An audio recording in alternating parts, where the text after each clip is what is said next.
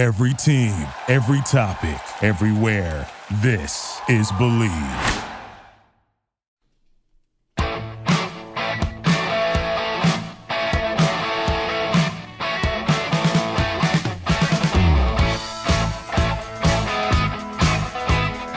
All right, uh, welcome to the show, World Soccer Radio on the Sports Byline Broadcast Network, also Sirius XM. I'm your host, Nick Geber. Uh, well, we've had an international week. Uh, thank God it is over. Don't get too excited, though, folks, because it is going to be repeated at some point here next month, in the early parts of next month, unfortunately. So, uh, anyway, we will be getting back to the Premier League, and of course, Friday is our complete patented Premier League preview pundits prognostication show, where I'm going to give you all my picks for the Premier League weekend. But there are a lot of news stories percolating around the world of football, uh, including fan violence. We're going to talk a lot about Newcastle United today. I also want to touch on what was one of the most exciting heavyweight fights I've seen in a long time. The Deontay Wilder, Tyson Fury, uh, Fury Wilder 3. What a great fight that was. Um, you know, I, I just feel like I, like William Shatner landing in the Blue Origin. He had to get it all off his chest. I kind of feel I have to get it all off my chest. Anyway, lots to talk about today on the show, and I'm with you each and every weeknight, 6 p.m. Pacific, 9 Eastern Time right here on these very networks. I'd like to take the opportunity to welcome to the show all of our men and women in uniform around the world listening on the American Forces Network. What a pleasure and a privilege it is to have you with me. You can find me on Twitter at Nick Geber, N-I-C-K-G-E-B-E-R, Facebook, facebook.com forward slash World Soccer Radio. You know, I watched the pictures of William Shatner coming back or taking off and coming back on Blue Origin, you know, the giant penis rocket. Uh, had a, had a bit of a laugh actually, uh, but you know it was kind of a cool thing to send some you know ninety year old uh, ninety year old guy to space. Well done. But you know, the more you think about it, the more you think, what a colossal waste of money. Really, isn't there something better they could be doing with all that? All right, um, lots to get to today. World Soccer Radio, Sports Byline Broadcast Network, Sirius XM, Nick Geber with you. I'm going to step aside, take a break, and be right back. In the meantime, in the meantime, check me out on Twitter at Nick Geber, N-I-C-K-G-E-B-E-R, or Facebook, facebook.com forward slash World Soccer Radio. I'll be right back after this.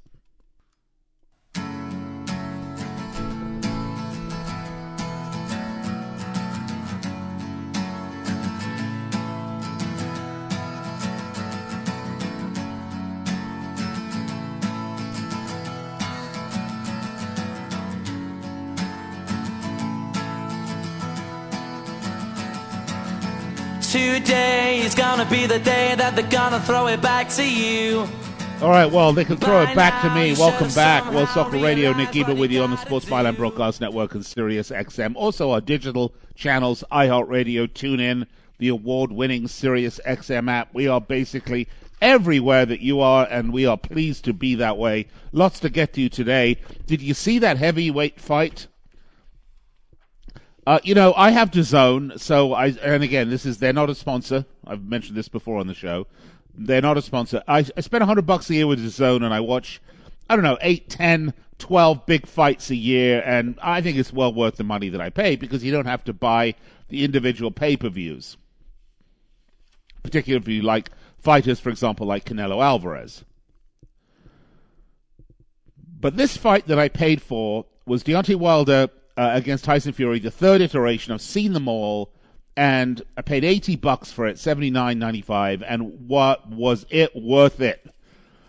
And I actually paid for it because at the time I think I was getting minus two thirty for Tyson Fury. And I made the bet at minus 230, put a few hundred dollars on, paid for my pay per view, and I did it all at betonline.ag. And really, if you're going to bet online, this is the place I recommend. And they are back and better than ever right now with the NFL going on. All eyes are on the gridiron. And BetOnline is your number one spot for all the pro and college gridiron action this season. Uh, they've got a new updated site and interface. They've got even more odds props and contests. BetOnline continues to be the number one source for your sports betting needs. And let me just tell you, it's not just gridiron, obviously. Uh, the NHL season is about to start up again.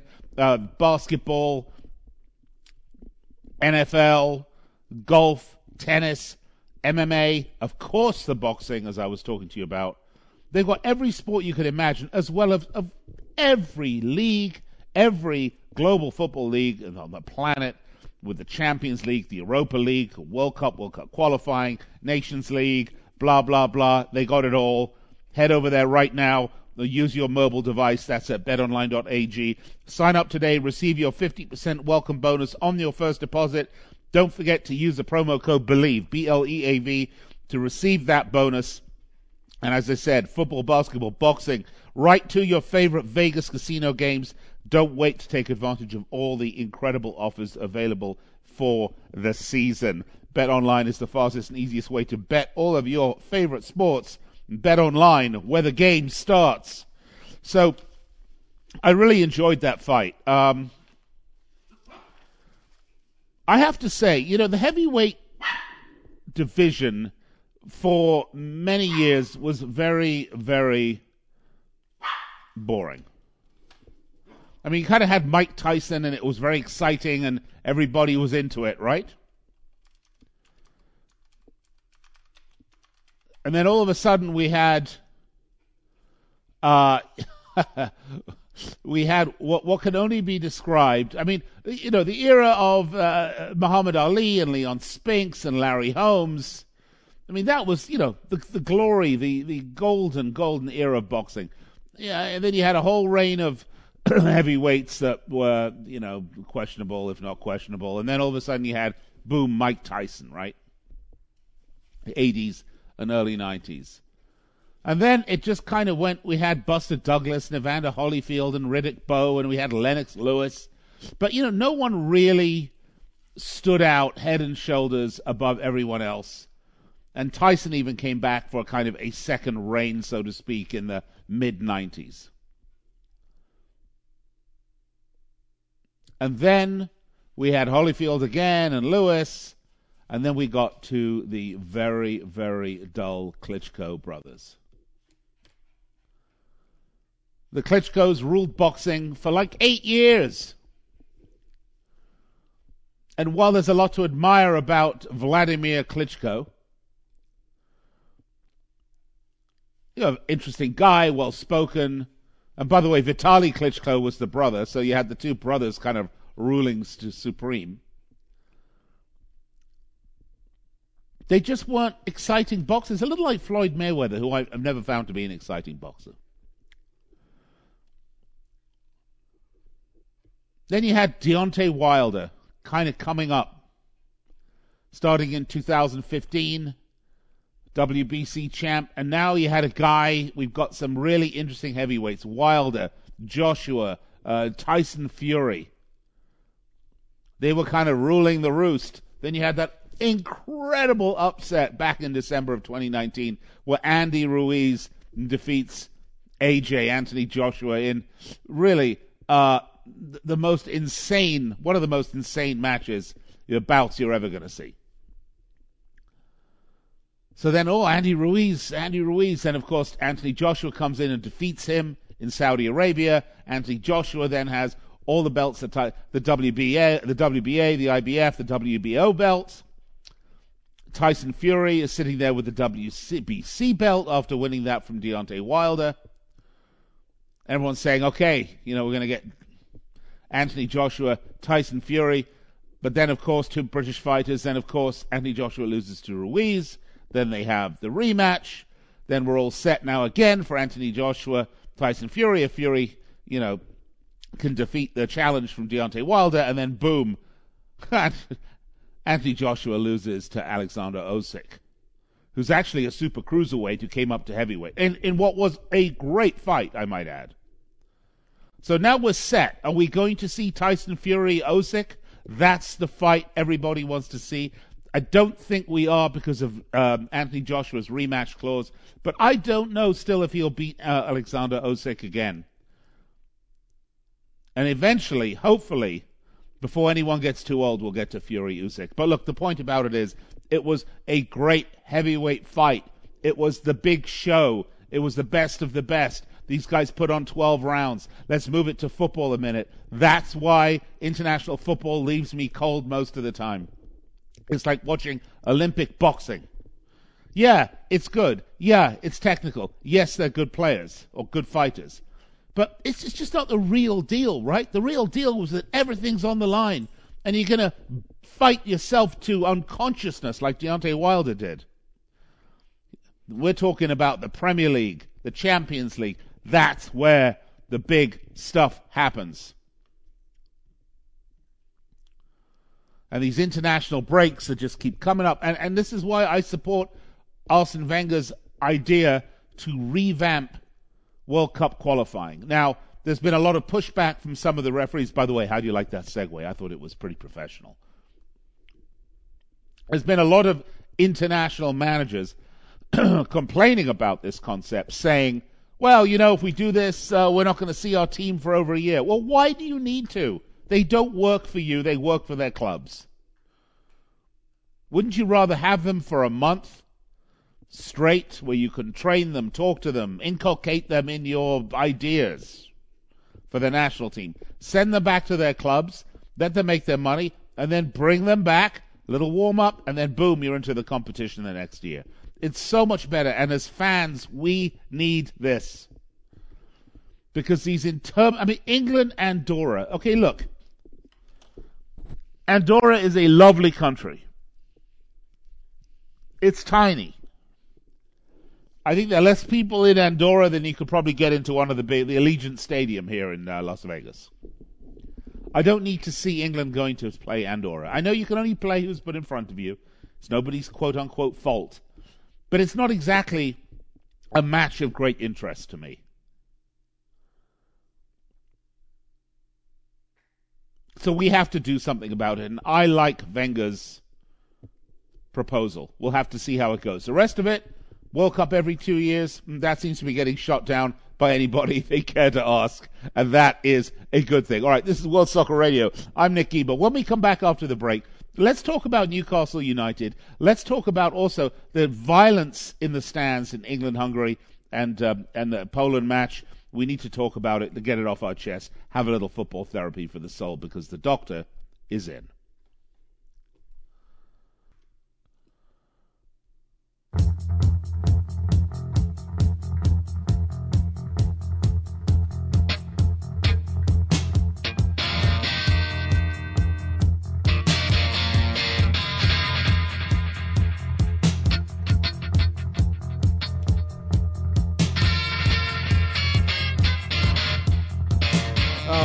Just love Gang of Four, but I say that every time I play them on the show.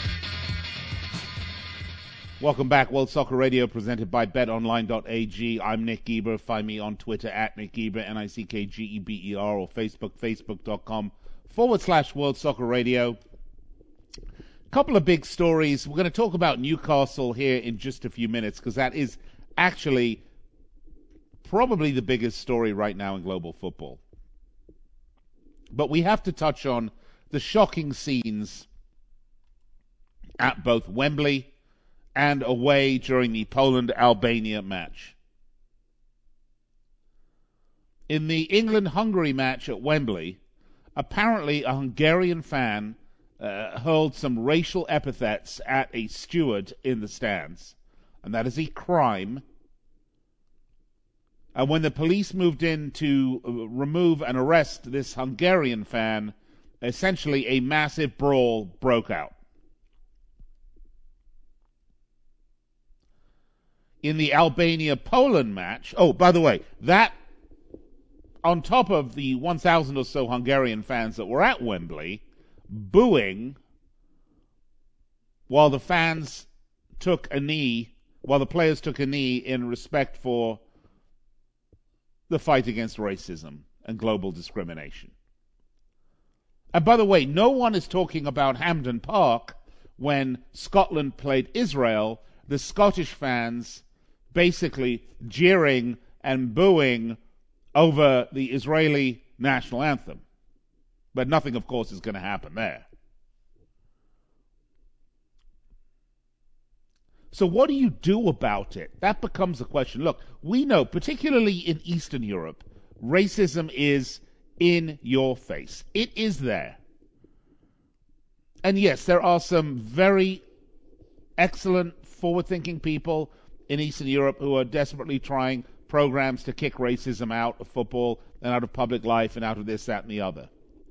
But, you know, deep seated racism is exactly that. It is deep seated throughout much of Eastern Europe. And it's going to take more than, you know, a public relations campaign to get rid of it. And we may never get rid of it. But what we can hope for is that people keep their abhorrent concepts to themselves, maybe. So there's talk now about banning Hungary from playing. Ban Hungary. And that is, you know, cancel culture at its finest, by the way. It is the wrong thing to do. The Hungarian players, the Hungarian FA, are full members of the international football community. They cannot control the poor behavior of their fans. Same thing with Poland, same thing with Albania. Both of those countries have had their own racist problems. What you can do is ban the fans. Now, that's something that you can do. But, you know, the players aren't the ones out there hurling the racial epithets, and if they are, they get thrown out, fired, and banned. It's the fans, it's the people you have no control of. Those are the people you have to focus in on. Which means Hungary plays its home games behind closed doors. Which means no Hungarian fans allowed to travel to follow the team as they go around and play their World Cup qualifiers. That's how you punish them.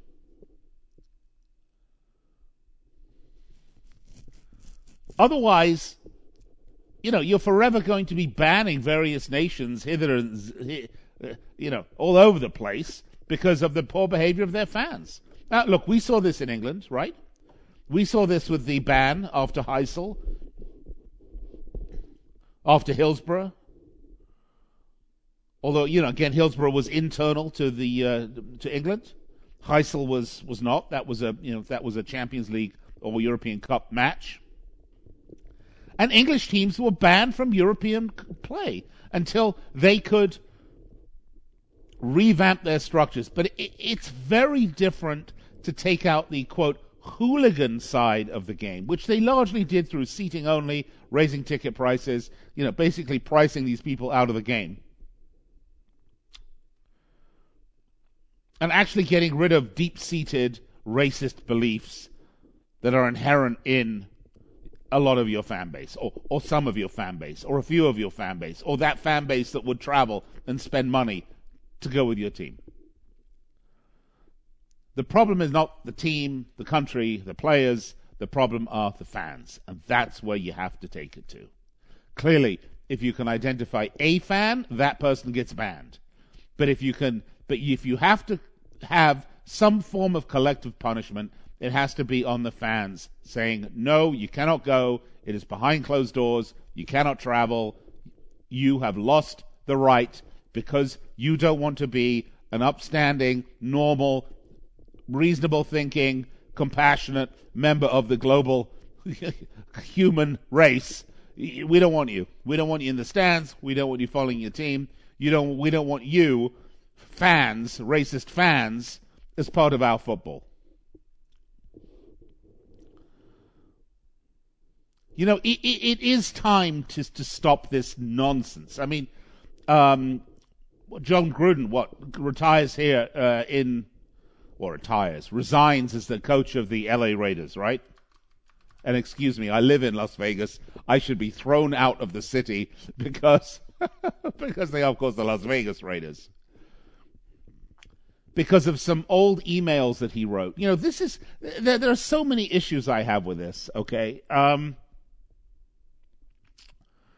Clearly, this has been a pattern with Gruden. and it may still be a pattern. And you know, the NFL has a, an enormous percentage of African American players in its ranks.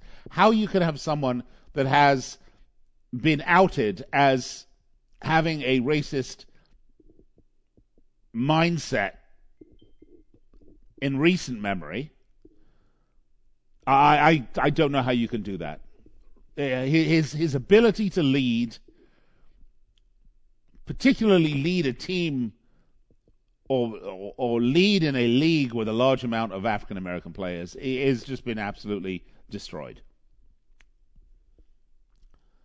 And so not only did he become the youngest coach to win a Super Bowl, but then he now has the, you know, scarlet letter of being a closet racist who has had to resign his job with one of the league's, well, I wouldn't say premier, let's just say marquee franchise. And by the way, this racist stuff goes back with the Washington football team. So wh- where I'm going here, because this is obviously World Soccer Radio, not World NFL Radio, thank God. I'm not. I'm not a massive fan of the NFL. In, in case you didn't realize that. Um, is that where you can identify it, you have to deal with it, and when it is collective and communal, you have to deal with it on a collective and communal basis. But if you're going to make collective punishment, you have to punish the right people. A very quick story here. I, I, was a number of years ago. I was with Stephen Cohen. We were doing Fox Football Friday, and we were in uh, in the UK, and we were watching an Arsenal. I think it was Arsenal Man United at Highbury, if I'm not mistaken. But my my mind, my memory is not not so great. But we were definitely at Highbury, and one of the visiting fans, I think it was a Man United fan, uh, in the corner area threw a coin at an Arsenal player taking a corner kick. I mean, that can really injure somebody, okay? That is not cool. But let me tell you what happened. What happened was that fan was immediately set upon by six or seven or ten fans of his same club that were in that area with him. They grabbed him they restrained him and they called the stewards and they came down and the police came down and they arrested him because that is called policing your own.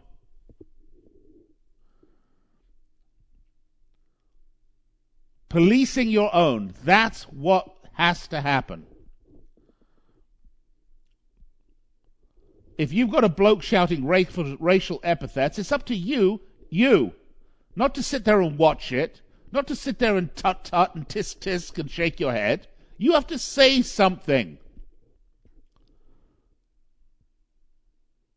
You have to say something.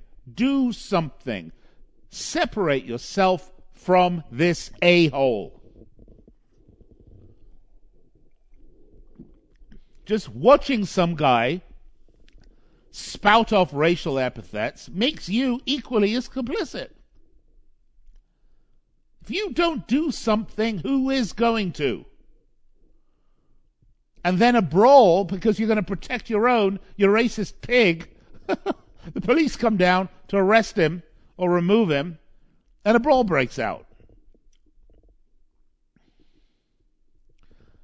Punish the fans behind closed doors. No fans on away games.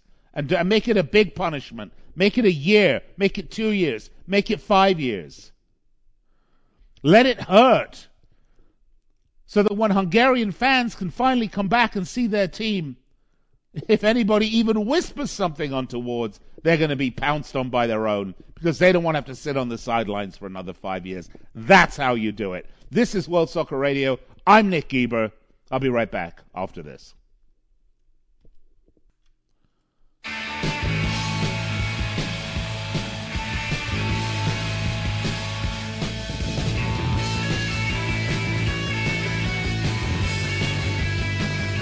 Uh, the unmistakable guitar of East Bay Ray. The Dead Kennedys, Moon Over Marin. I love the Dead Kennedys. but The original with Jello Biafra. I mean, I, I, know they've been touring for a decade plus with the with a singer that's not Jello, uh, but uh, not the same band, at least in, in my estimation. Anyway, welcome back to the show, World Soccer Radio, presented by BetOnline.ag. I'm Nick Geber. We spent a large portion of the last segment talking about racism in football and racism in sports. It's not going away anytime soon, and, and that is a real shame. Wouldn't it be great if we could just eradicate it from the face of the earth? Wouldn't it be great? Life would be better. It'd be a much better place for everyone to live. But some people just cannot, you know, have some of the finest views of the 12th century. I, I, I don't know what to say. Anyway, um, I have been threatening to get into this Newcastle United situation. So I'm going to do it right now. So Newcastle United taken over by the Saudi investment fund in a fairly small takeover. I think it was 300 million pounds, which for a Premier League team isn't an enormous sum of money. For anybody else, it's a ginormous sum of money. but, but, you know, hey, but of course, Newcastle United is uh, a team that, mm, to put it, let's just let me put it indelicately, shall I? They suck, and they are in serious danger of being relegated this season, which would really be a problem. They are winless in seven games. They have conceded 16 goals, the most any team has conceded outside of Norwich, who have also conceded 16 goals. Now, they have scored eight goals, which is to their credit, but they're awful.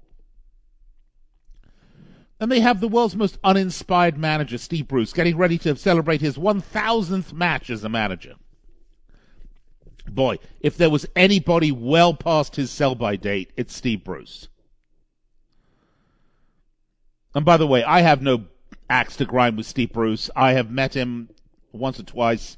Very affable guy, very nice guy. I have no Yeah, I certainly don't have a personal animus against him. I just don't think he's. Uh, uh, you know, look, I, I I think the job of a sports manager, and, and I say sports in general. I'm not just talking about soccer. I'm talking about sports in general. Has changed over the decades.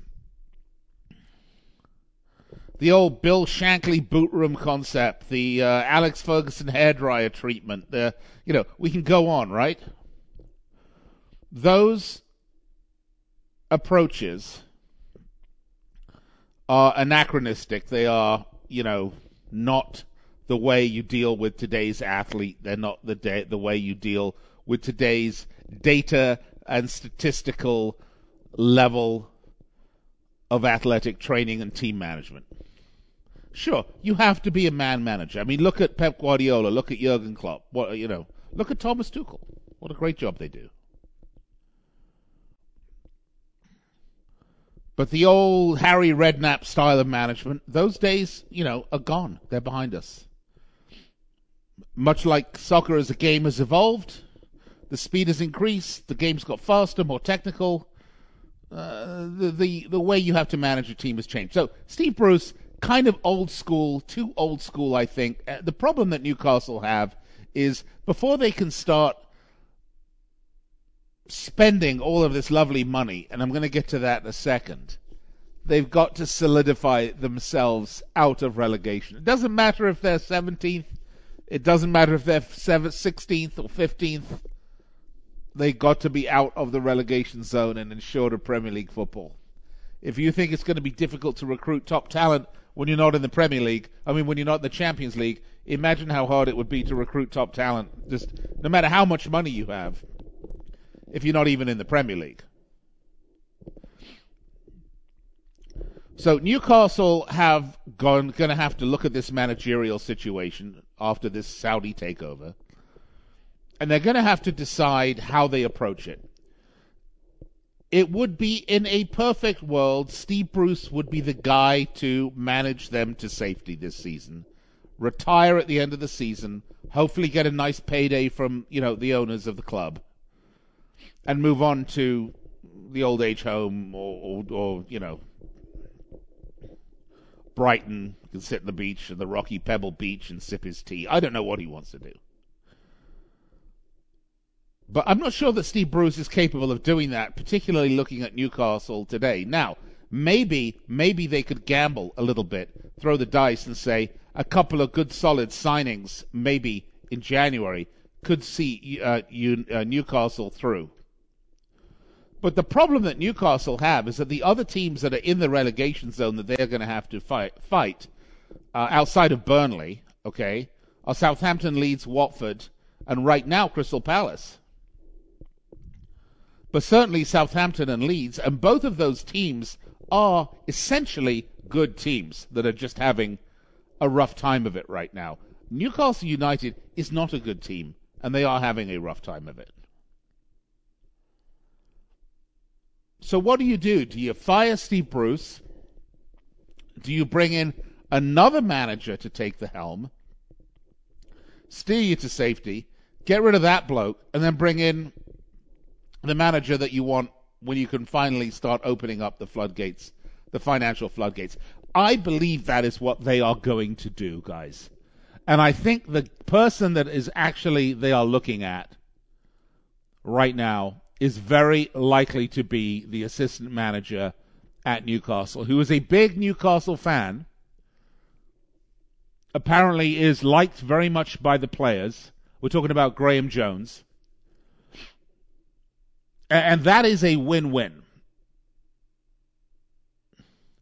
Because the managers that they really want look, the manager they really want is Brendan Rodgers, but he's not leaving. He's not leaving Leicester City. So then you go down the list. Well, who are they looking for? Well, they're looking for maybe Frank Lampard. Mm, okay. Uh, Lucien Favre. Steven Gerrard. I mean, those would all be good managers, to be fair. I think Frank Lampard got a bit of a, uh, a bad rap. Probably Lucien Favre is the guy former manager of uh, Borussia Dortmund, Nice, Borussia Mönchengladbach.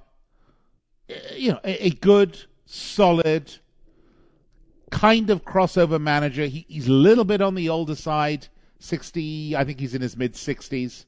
He's certainly not a former player like Frank Lampard or Steven Gerrard, but he could be a guy that could sort of put the pieces together on this club. Now, let's because the time is so short on this show, which is always a crime, I have to tell you. The most recent news are that a bunch of big clubs, particularly Manchester United, I love this by the way, Chelsea and Manchester United, have gone to the Premier League bitching and moaning and complaining about this deal.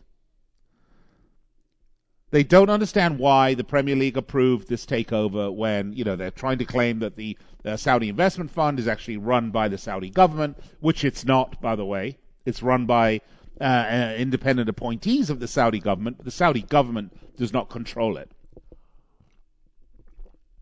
The Premier League looked at this and agreed. You know, this, and, and this is just precious coming from a team – whose billionaire owner Roman Abramovich came in and chucked a, a quarter, half a billion pounds at this team, took them from bankruptcy to contention, from Manchester United, whose debt-riddled club spends more money than anybody knows where they get it, who were trying to create a European Super League. You know, look, financial fair play, and by the way, they're not alone. The other big clubs are all moaning and bitching about this. You know why? Because these clubs were hoping once Man City's takeover was in place, okay, the last of the of, of, of the mega mega money guys had come in and bought the club. They wanted to close the door behind them, and they tried to do that with financial fair play. They tried to make the bar so high that no Saudi investment fund could come in and pull a PSG, or pull a Manchester City, or pull a Chelsea. So they wanted to close the door behind them and essentially create that European Super League where the big clubs were almost guaranteed Champions League positions, almost guaranteed to finish top five. And no one else could come in and challenge their hegemony. Well, guess what? That has happened. Now, what a risk from the Saudis. What a risk from the Saudi investment fund. But they have to be taking a long term view, which is so positive. You know, one of the things about the takeover of Manchester City was that the super rich um, Middle Eastern uh, oligarchs that took over that club invested in the community, invested in the club, invested in the youth academy. It was more than just plowing money into players. They did that as well, by the way. I hope, one hopes, one can seriously hope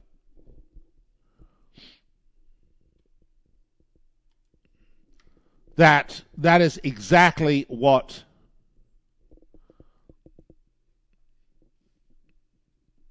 the Saudi investment fund are going to do, much like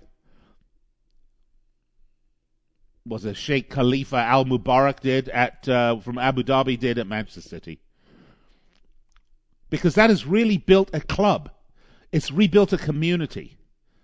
It's not a bad thing. But the hypocrisy of these clubs moaning and whining and bitching because another super rich guy, in fact, the richest of them all, has come in and bought a club and is now going to push them out of their comfort zone, should make all fans of the game smile, rub our hands gleefully together, and say, oh, this is going to be great to watch because it's just going to push the level of the game higher and higher. If you ever had a doubt that the Premier League was the greatest league, football league on the world, let it, let you solidify that view. Get rid of your doubt because it is you're now going to have another big money owner pushing the other teams to greater and greater heights. And it's funny and not unusual and not surprising that the Times now reporting all of a sudden Manchester City very active in January talking uh, to Borussia Dortmund about Erling Braut Haaland. And trust me, they will spend whatever they have to spend. They will give Mino Raiola his backdoor payout whatever they have to do to get him because they need him, because they want to solidify, because they're worried not just about this season, but they're worried now about their reign at the top. It is the greatest reality show on earth. And this is just another chapter. But number one, Newcastle have got to get out of the relegation zone. I think on in January they'll probably sign three or four players many of them from Man United, and let's see what happens. All right, this is World Soccer Radio. I'm Nick Geber. I'll be right back to wrap it up after this.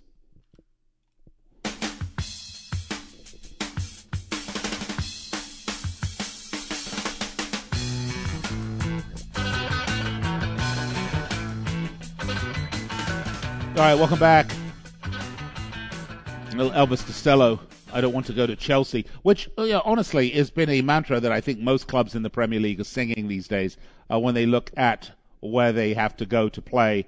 Uh, a trip to Stamford Bridge, uh, not something that they are looking forward to. However, having said that, this weekend Chelsea have a very, very difficult trip to Brentford.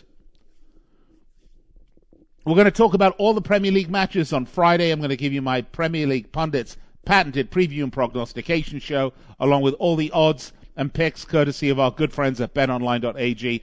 Uh, some good matches coming up. Uh, the King Power, very ex- important match at the KP between Manchester between Leicester and Manchester United. Uh, Liverpool will uh, kick off the weekend away at Vicarage Road against Watford. I talked about uh, Brentford Chelsea. That's a huge match, obviously. Everton West Ham at Goodison is also shaping up to be a cracker. And speaking of Newcastle, they will be hosting Spurs at St. James's Park. That is a big, big matchup. Uh, those are the ma- on Monday too. We've got a match on Monday as well. Arsenal Palace at the Emirates. So lots of football to get to. Lots of football to get to as we uh, get back into the Premier League and we can put this international break uh, behind us. Thank God and get back to the greatest reality show on earth. All right. Um, Monday through Friday, 6 p.m. Pacific, 9 Eastern Time. I'm with you every day on these very networks. You can also catch the podcast at our podcast network, the Bleav, B L E A V podcast network. Be sure to subscribe and have me download it into your device. It sounds naughty, doesn't it? Have me download it into your device. Woo. so that you can listen to the show when you're at the gym, on the in the car, wherever, wherever you're going. Anyway, uh, please do that, and don't forget to visit our sponsors, BetOnline.ag. If you want to place a wager, there's no better place. And uh, if you are going to place a wager, though, please make sure you do it responsibly. Make your sports betting part of your entertainment and not part of your lifestyle. All right, folks, that's going to wrap it up for me. I'll be back with you tomorrow, 6 p.m., 9 Eastern, then again, midnight Pacific, 3 a.m. on the East Coast on Sports Overnight America. Till then, have a great night.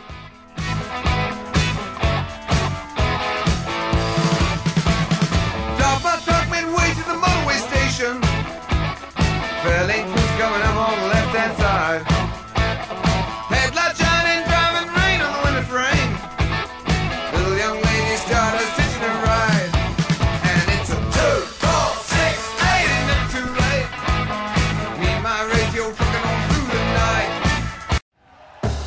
Thank you for listening to Bleav. You can show support to your host by subscribing to the show and giving us a five star rating on your preferred platform.